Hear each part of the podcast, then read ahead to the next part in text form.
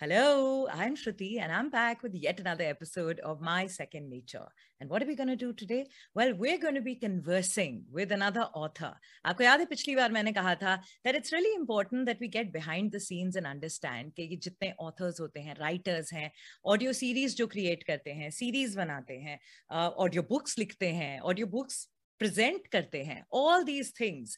What goes behind making this and how does the whole process happen? So today we're going to be talking to the author of welcome to the zoo mishana Khote hi mishana. How are you today? Hi. Hi, Shruti. It is so good to be here. Thank you so much for inviting me to your podcast. Oh, it's super fun. I'm glad you agreed because, like, you're like four books down, like fancy author, like you know. Listen, I must. Okay, first for for everybody who's watching us right now, I must tell you this: four books she's already released. The first one was Brave Day for Harold Brown. Second was Merry Christmas, Mr. Brown.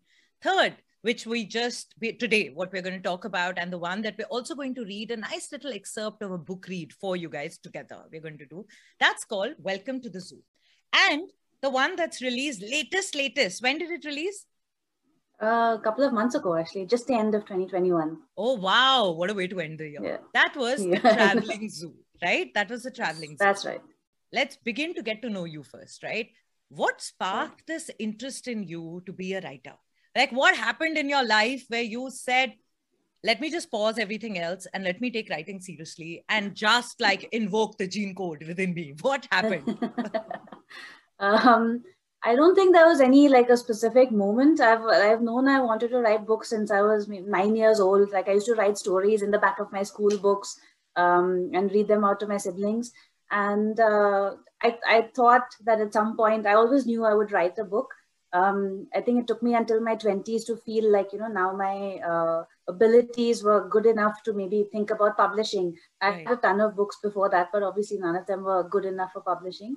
But you um, wrote, but you my, wrote full on books before that. I wrote full on books. Yes, absolutely. I filled up wow. like my school books with stories about cats and dogs and space travel and whatnot. So, oh, but none wow. of them were like obviously you know good enough. And then finally in my i think in my in my 30s i decided now enough of all these jobs and all that.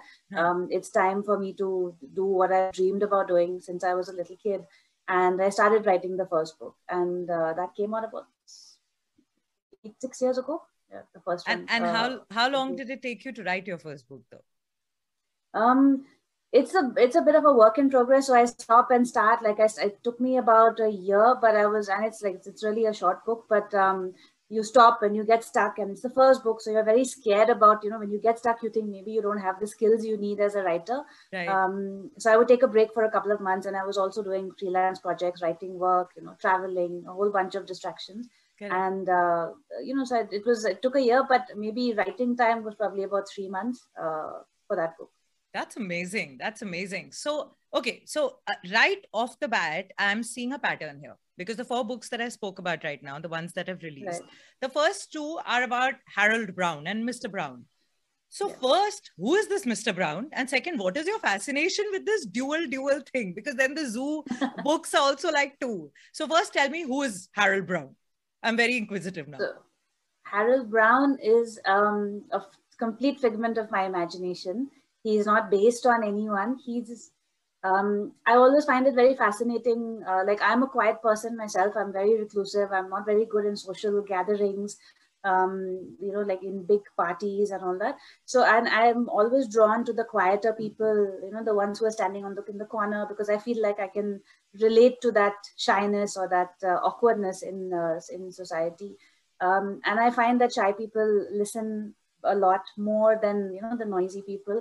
Um, but having said that like noisy people have a special place in my heart because it cuts down on the amount of conversation that i have to make. So if i'm with someone who likes to talk a lot um, the pressure on me is a lot less. I, I enjoy that as well. Interesting. Um, but harold brown is he was interesting for me because um, he's almost he's 50 years old. He's lived his whole life alone with his cat. He's got a nice little routine and you know um, he's living in this quiet little village town almost. And something big happens to him um, to change his life completely and to turn him into a different turn him onto a different path in his life. Right. and uh, you know a quiet person finding the guts and the courage to um, to step forward into that new path and say you know what i'm i've never done anything like this in my life before but um, i know that i have it within me to go forth and conquer this challenge that is there um, ahead of me. And i think that's that's what excited me um, quite a bit about harold. Obviously i like the fact that he has a cat and his cat is his best friend um, so that's that's something special to me but well. that's that's really interesting because you know normally when they say that the first books are always they're coming from a person and their experience now here you're clearly not i mean i don't know how many years back the book came but uh, you were clearly not a 50 plus year old man. no. so, so while that one thread is common, where you're saying, you know, that you're an introvert or you're a shy person and who likes to uh, usually, you know, recede to the corners. So that's a common bit. But to, to fit into the experience of a 50 plus year old man, how did you do that? Or what did you think about? How did you gather on those little bits of experience uh, to be able to put into a book? Um i think i think as a writer you know you're you're always observing you're looking at people like even if i go for a jog in the morning i'm looking at people and you're always thinking what is their story? What is their backstory? You know you see them um, in a party or on the train or at work you see someone and there's something about them that is you know you just see them in a little window of their life but then you you kind of imagine the whole backstory of theirs. So observation um, i think is what led to understanding what harold brown goes through right. um, i did spend a lot of time looking at pictures of uh, you know old men in tweed coats ah. or you know old men in park benches like just to just to get myself in that mental space every day when you go back because you know some days you you sit at the laptop and um, you're in a different mood than you were yesterday. So maybe today I'm in a quiet mood, I'm in a contemplative mood, I'm thinking, you know, I, I calm down. But maybe the next morning I've just done a great workout and I'm feeling all peppy and lively, and I can't go and write Harold Brown in that mood. So you have to settle down and you know uh, this thing.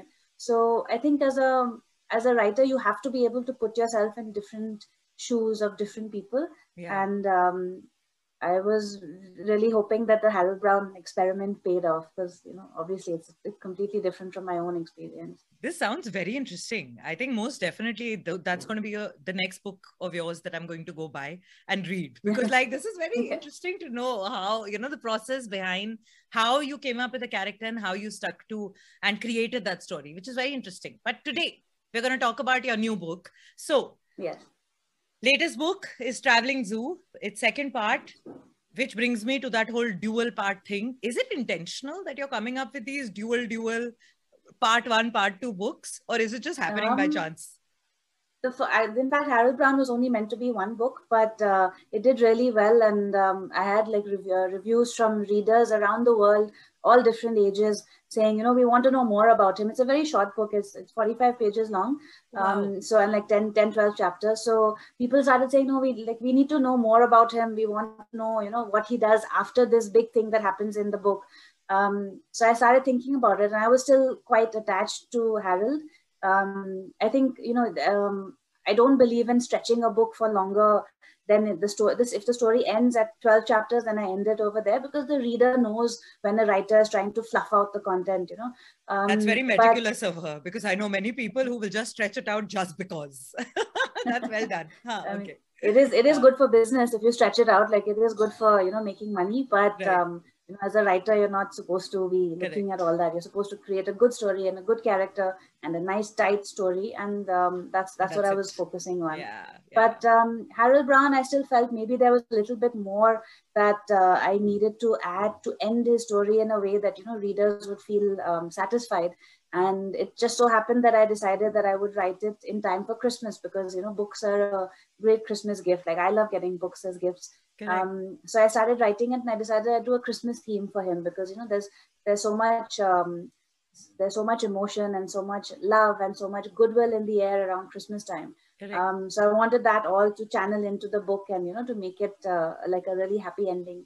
So that that worked out into two books. Um, for the Zoo series, uh, the first one was just uh, as I mean I thought I'd put it together and see how it did in the market and uh, it was shocking to me that so many people wrote back and said like you can't stop it here you have to write the next one and i had a lot of stories like when i wrote the first book i had to trim it down a lot just to put the best stories that I thought would work for one book.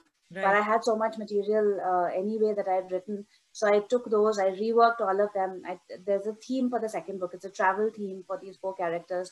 So I, I pulled up, you know, old stories from my childhood that were travel related and uh, I put it together. But um, the zoo series, not it's not going to be two. I'm, I'm working on a third one as well.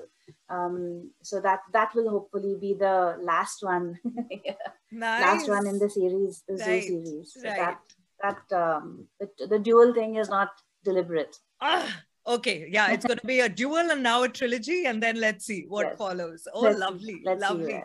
so now, of course, uh, uh, before we go any further, I think it's only fair that we do a little book read and we get into the story of Welcome to the Zoo, which is part one, as to who are these four people, what is happening in their life, what is going on.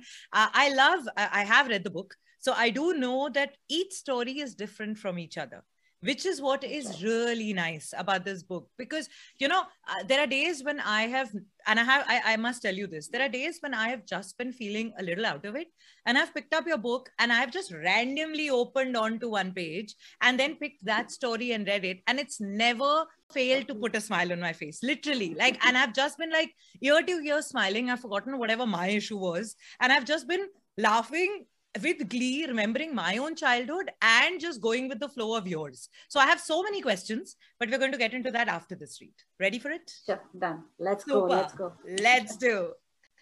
What's going to be the most interesting part is that we're going to book read this together. And I don't know anyone who's ever done it like that. So we're just trying something. Let's see how it goes. Ready, Mashana? Are we good to ready, go? Already. Awesome. Yes. So, Welcome to the Zoo is the book we're reading out chapter six for you. So if you're wondering where to go buy it, the description is in the, I mean, the link is in the description. Go there, click it. But this is one chapter from the book, from part one, which is called Welcome to the Zoo. Welcome to the Zoo, chapter six, Fairies in the Treehouse. Baby, wake up, wake up. I rolled over in my blankets, mumbling into the night. We had gone to bed hours ago and I couldn't imagine why daddy was waking me up now. Surely it wasn't time for school yet. Wake up! The fairies are here. They're in your tree house. I sat bolt upright in my bed, wide awake. The room was dark, except for the red glow of our nightlight. Daddy stood outside the mosquito net in his dressing gown, with the newspaper still in his hand. Aji was fast asleep in her room next to us, and Izzy snored in the top bunk of the bunk bed. Are you sure, Daddy? What do you mean? He sputtered. Of course I'm sure. I just heard them. Get the smallies and come out quick, or else we'll miss them. And with that, Daddy turned and disappeared. I fumbled around for Cuckoo and Ritu. Cuckoo slept next to me, and every night she managed to rotate in bed, waking up in the morning with her feet on the pillow. I found Cuckoo's ankle and shook her awake, then rummaged through the mosquito net to wake up Ritu. We had the bunk bed, complete with ladder, lined up beside our double bed. Ritu slept in the lower bunk and Izzy slept on top. Daddy slept on the far edge of the double bed to protect us from ghosts and from falling off the edge. The fairies are having a party in the tree house. I hissed. Ritu woke up quickly and thumped her palm under Izzy's bunk to wake him up. He stopped snoring immediately, always a light but noisy sleeper, and all of us tumbled out of bed. Daddy made sure we had our slippers and sweaters on before leading us out into the dark garden. Rum and Raisin wagged their tails and raced up to greet us, puzzled but thrilled to be reunited with us at this hour of the night. From behind them emerged from the pile of gunny sacks they slept in. Our four puppies gambled up, looking for snacks. Eclipse unfurled from the shadows that completely camouflaged his black fur and stalked up to see what was happening all of us spent a few seconds calming our clan. Don't make any noise, you hear? The fairies are very shy creatures and they'll fly away if they even suspect we're watching them. Daddy looked at us in the moonlight, trying to make sure we understood. He shot a pointed look at Cuckoo, liable to squeal in her excitement, and she nodded obediently, saucer eyed with anticipation. Okay, come on then, and don't trip on the dogs like last time. Daddy led the way around the side of the house. We walked under the row of coconut trees on soft feet. Daddy first, with a restraining hand on Izzy's shoulder. Ritu and Kuku walked with each other, with the cat cradled on Ritu's shoulder. I followed, bringing up the rear, while Rum and Raisin ran in circles around us, shepherding us without knowing where we were headed. It was a chilly night and the moon was full. The moonlight burnished the trunks of the coconut trees and cast a silvery glow over the garden. Our Raat Ki Rani bush was sprinkled with thousands of white blossoms that sent an intoxicating sweet fragrance into the crisp air. The crickets filled the night with their strange music. It was the perfect night for a fairy tea party. Daddy stopped at the corner and raised a hand to tell us to wait. Cuckoo and Ritu missed the signal, bumped into Daddy, and stopped. We waited straining to see fairies in the darkness or to hear their tinkling voices. But all we heard were the crickets. You must have made too much noise. Admonished Daddy. He crept closer to the treehouse, followed by us. Izzy doing his best Pink Panther walk on his toes, and all of us following suit. When we reached the chiku tree, it was silent. We looked around expectantly for a few minutes and then turned to Daddy, downcast. There was no glow from magical fairy wings, no glitter sprinkling down into our faces, and no new fairy friends to make. Come here, Mahi. Dad said. We must have just missed them. Look inside the treehouse and see if they left anything. I put the puppies down and he hoisted me up on his shoulders. The tree house was about six feet high, and we usually climbed the tree to get into it. But Daddy lifted me up so I could grab the railings and pull myself over the ledge of it to look inside. Daddy, there's food here. I was astonished. What? What food? It's fairy food. No, don't be silly. The fairies won't leave any clues behind like that. The four of you must have left it there today. I told you not to eat anything up there or the ants will start visiting every day. No, daddy, no, no, we didn't even come up here today. It's fairy food. Look.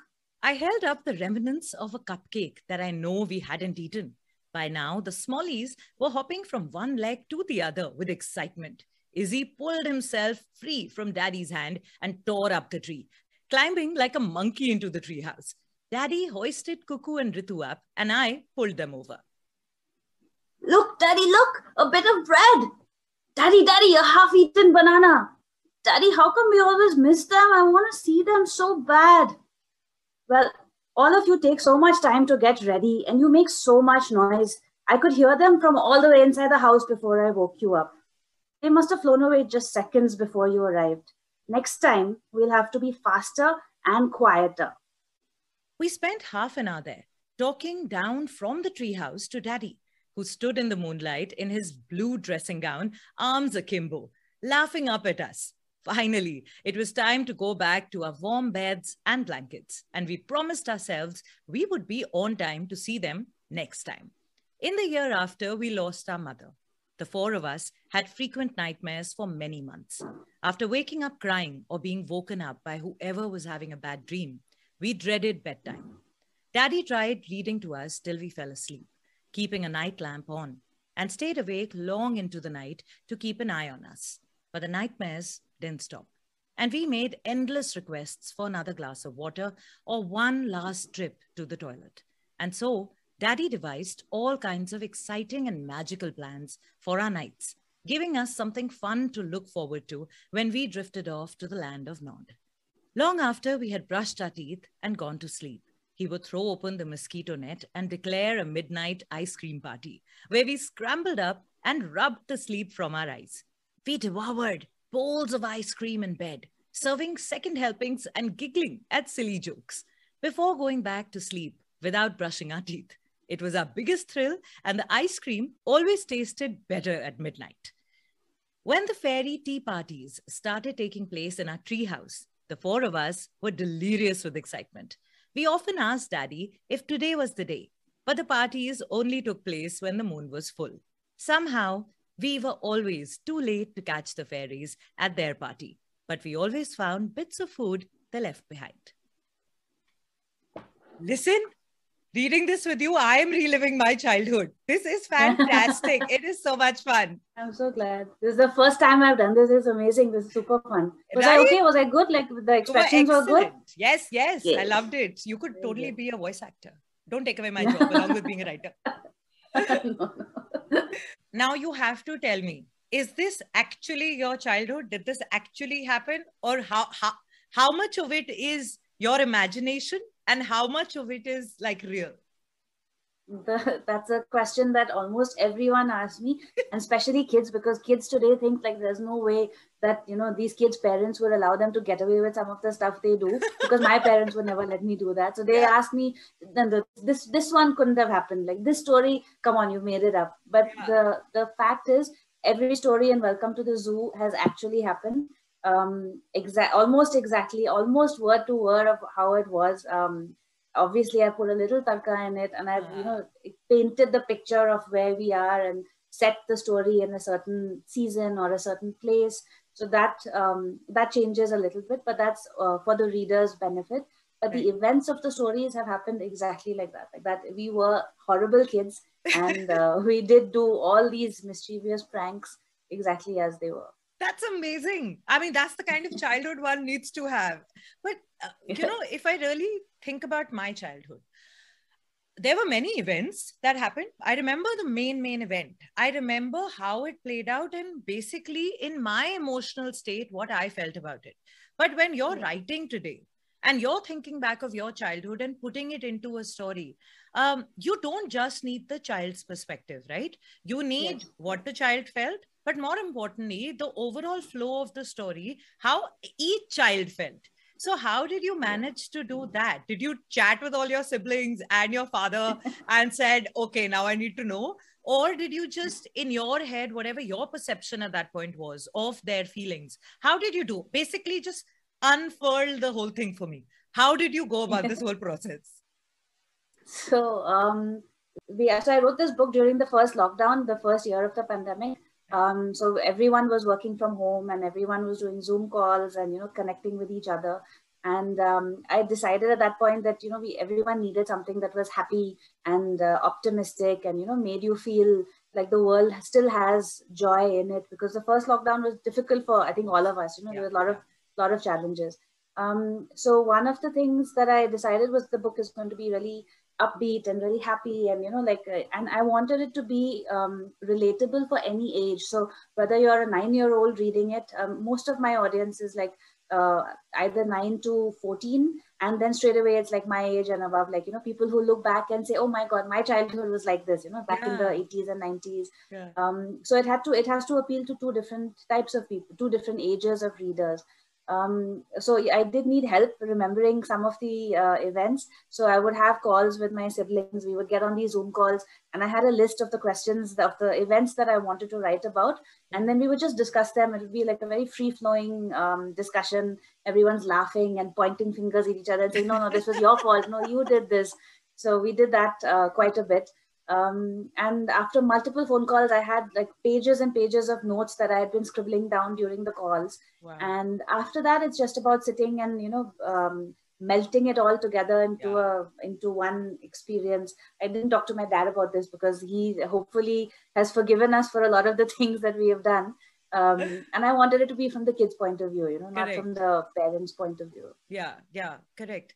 And that comes across entirely because the book truly has captured the essence of what a child goes through and what is going through their head so completely that which is why i think it's so relatable at least like you said that the other age group which is thinking back of their childhood with this i yeah, think that's yeah. why and i fall in that. So i completely connected and you're so right about that. So does that happen to you? Like do people like walk up in parties to you and say oh i love that story or i did this or like whatever and yeah. do they start telling about their stories to you? Do you go through that? So much so much yeah a lot and so many of them especially people who've grown up uh, before the you know the internet yeah. and uh, you know phone call like zoom calls and all that like so in the 90s 2000s if you've grown up in a small town um, you've had like you know a garden or a bungalow or like you know you've been able to cycle freely up and down between your friends houses or cycle to school. So a lot of those um, small town 90s india um, uh, memories are very special to all of us because that world has almost you know disappeared right now.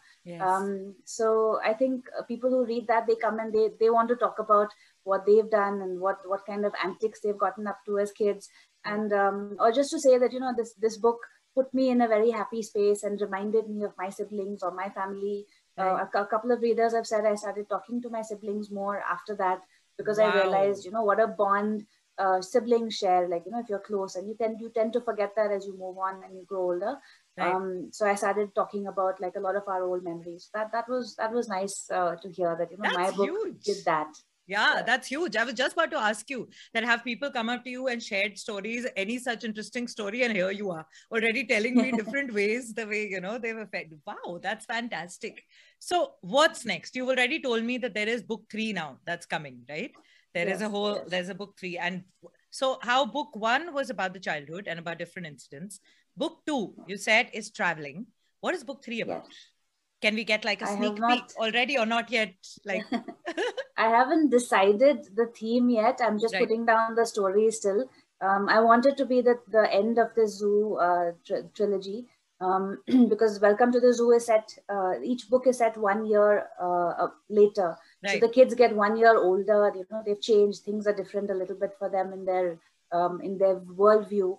Um, so, and I don't want the kids to, you know, age out in the books. I want them to remain at this, you know, this age yeah. for the readers to always remember them. You know, no oh, one's wow. interested in reading about their hostel or teenage life or, you know, whatever. so I'm not, uh, I want them to stay frozen in time in the books.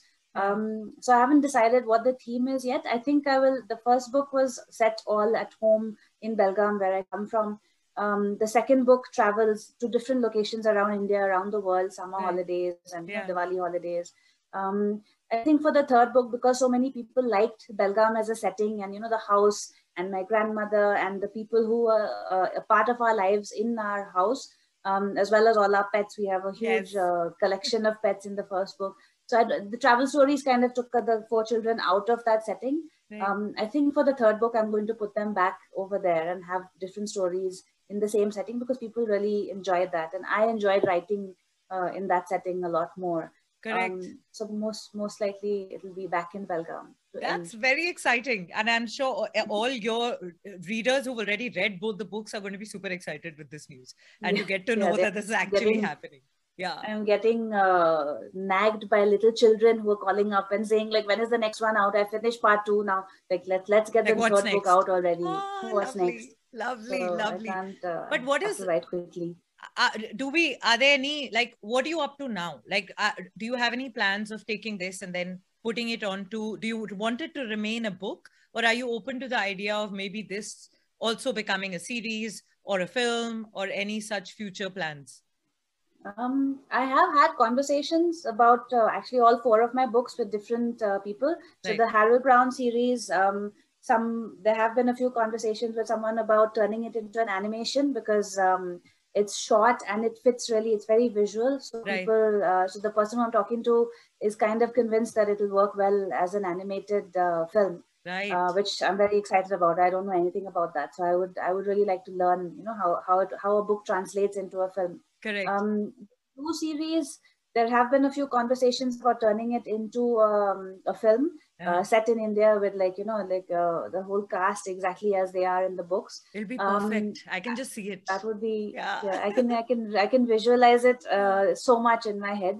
Um, but I'm, I'm maybe this year we'll like you know get to the stage two of these discussions. Right. Um, I would like to turn them into audiobooks because uh, that that is something that's been on my list for the longest time. Um, I know. Gee, madam, excuse me. Hello, hi.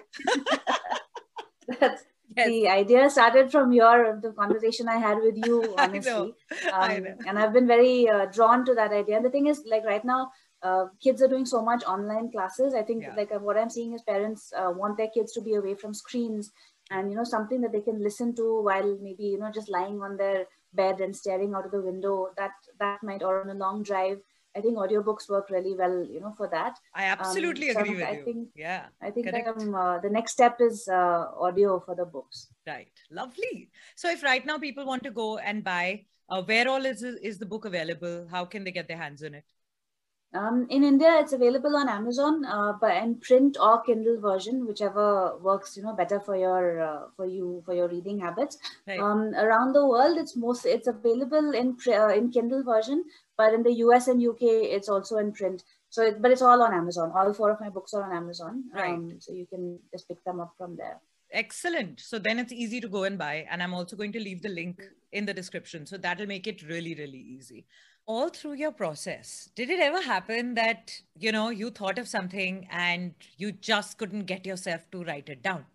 Like i know four books have released but still was there ever a moment when you got stuck? You know what they usually call the writer's block but it doesn't have to be a full on writer's block. It could just be that the same flow that you were coming with you were just unable to go ahead with it. Have you experienced any such thing? What did you do to get out of it that's that happens so many times Shruti, during a book writing like i've got used to it now.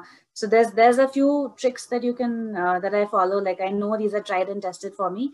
Um, one is i know if i get stuck. Um, it's usually because i'm not able to find the right words or the right way to convey something um, or i'm not happy with what i've written. So I, and there's just an instinct that tells you something is off over here right. and then you have to take a little time out. So then usually in those situations i like to go back to the books that i like to read of my favorite authors. You know that that kind of inspires you uh, afresh.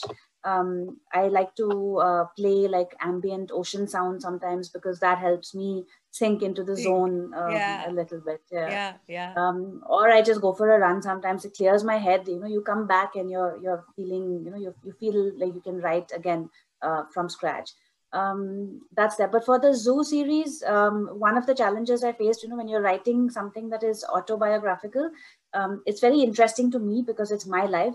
Right. And you know, it's the people that I love. You know, my, my, siblings. I mean, I still think they were the cutest kids I've ever seen, and they were the funniest, and you know, the most gutsy and the most mischievous and whatnot. But someone who's reading uh, a, a, new reader who's never met the four of us before, or who doesn't know what my life was like, or you know, who had who doesn't think that you know my siblings were as great as I think they were. Um. For them, you have to.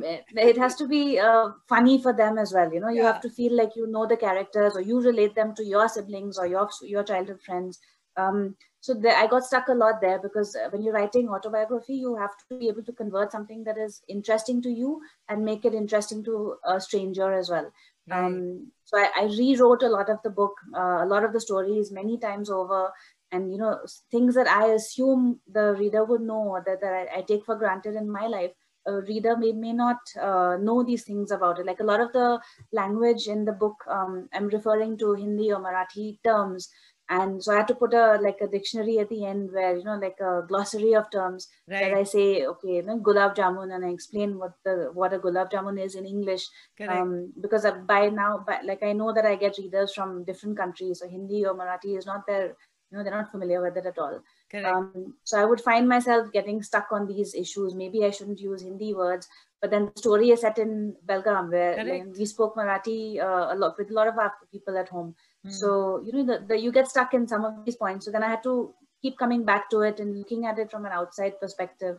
Right. Um, that that was a problem for me writing the zoo books. Right. Um, but yeah, I mean, it, I mean, it panned out really well by the end of it because to be able to take that much of change within self and be open enough to actually bring that change, I think is a very huge deal. Where someone, you know, would have read and told you, hey, these are the points which you must improve. I mean, it's very easy to be rigid and say, yeah, no, thank you. I think it's good. I'm good. Uh, no, yeah. no, no, no, thanks. But yeah, yeah, very. That is right it happens it happens yeah. very that is that is uh, no, i actually the first book uh, the first welcome to the zoo book i finished the for the draft i edited it like a thousand times and when i was finally happy with it i asked uh, i have two or three friends who um, who read a lot and they don't sugarcoat their feedback at all. And like I, usually prefer to get my feedback sugarcoated, but when it comes to my writing, um, you know, I want them to be as brutal as possible. Yeah, yeah. So I sent it to them and I said, just tell me the parts where you don't identify with it or you think it's too um, mysterious for a strange reader. You know, they won't understand where I'm coming from. And uh, they sent back my manuscript with the, the red highlights everywhere and said, change this, change that, change this. So uh, I made changes there, and then I felt uh, the book was ready to be published. So, with all your experience, what is that one advice that you want to give to anyone who's out there thinking, maybe I can be a writer, maybe I can write a book, or maybe I should? What is that one advice to them? Um, don't don't let your inner critic tell you that you are not old enough or experienced enough or as good a writer as you know the greats are um, your inner critic is going to be the worst person the most harsh uh, person that you will ever hear. There's you get bad feedback as a writer you know all the time but the, the feedback that comes from inside is the most brutal sometimes and that's what stops that's what stopped me for a, a very long time from writing and thinking about publishing. Yeah. um, if you if you have a story to tell and you feel like a book is the best medium for you you should write it you should put it down. Um, but you should also consider the if you're going to publish it get a reviewer get a professional designer for your cover. You know those are the things that make your book um, stand out and the quality looks you know when, when your book is printed or whether it's online however you decide to publish it um, get a professional to do the parts that you are not good at. Like right. the cover is the most is, is a very important part. Uh, if you're not confident of the the storyline or the structure or the plot or the grammar, uh, get a reviewer to work on it, like to send it out. Because when you put it out there, you can't really change it. Um, you know, and yeah. like I go back to my first book all the time, and I'm like, God, I could have done it so differently. I could have done so many things, you know, different. So once you put it out there, it's out there. It's, uh, that, that's your legacy. So make sure it's as good as you can make it before you put it out there. But don't let that scare you. You should go ahead. We, we need more books in the world always. You know, you should write a book. Wow. I think that's like that's that's very encouraging for everyone out there who's listening. So if you're thinking, "Ha, mujhe kahani likhni hai," go for it. Go for it. Thank you so much for joining me today and sharing such in-depth view of things the way you've experienced it and what you you know it's very kind of you to actually come out and talk about it. So thank you. Thank you for being on the podcast today i've had so much fun. It's not felt like an interview. It's felt like you know two friends sitting over a cup of coffee and chatting. That's um, what it and is. I'm, I'm always i'm always nervous before an interview because you know like you're you're setting up camera. You're going to be the, talking to the public yeah. Um, but you made it very easy. So thank you for that. Oh, so sweet. Thank you so much. I really look forward to the third book of the series thank and for all thank the amazing you. things that are coming your way now. So, yay. Thank Keep you. us in the loop. Thank, thank you so much. Bye.